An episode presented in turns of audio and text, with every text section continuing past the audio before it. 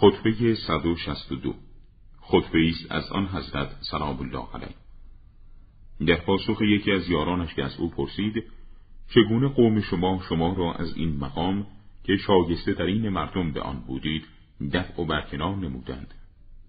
پس گفت ای برادر اسدی تو مردی مسترب هستی که گفتارت را نسنجیده رها می کنی با این حال برای توست رابطه خیشاوندی و حق پاسخ برای سوال.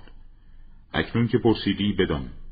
اما اینکه حق ما را درباره مقام پیشوایی خودسران از ما گرفتند در حالی که ما هم از نظر نسب بالاتر از دیگران هستیم و هم از جهت تعلق و ارتباط با آن هستد این استبداد از روی مرغوب و مطلوب بودن حاکمیت بود که نفوس جمعی از شدت حرس به آن بغل ورزیدند.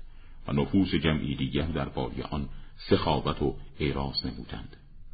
داور مطلق خداست و بازگشت همه در قیامت به سوی اوست. رها کن آن قوقا و داد و بیداد را که در همه جا تنین انداخت. داستانی غیر از داستان گذشتگان را پیش بیاور. اکنون بیا و حادثی چشمگیر را درباره فرزند ابو سفیان بنگر که این ماویه چه ادعایی به راه انداخته است. روزگار مرا پس از آنکه به گریه انداخته بود خندانید.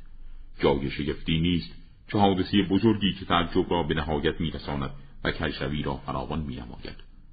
آن قوم در صدد برآمدن نور خداوندی را از چراغش خاموش کنند و آب حیات جوشانش را از منبع آن ببندند و آنان میان من و خودشان شربتی آلوده را قرار دادند.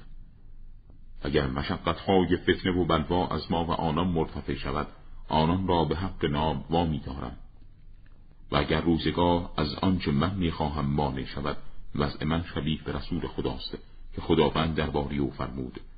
نفس خود را از روی حسرت و تأسف درباری آنان از بین مبر زیرا خداوند به کردار آنان عالم است.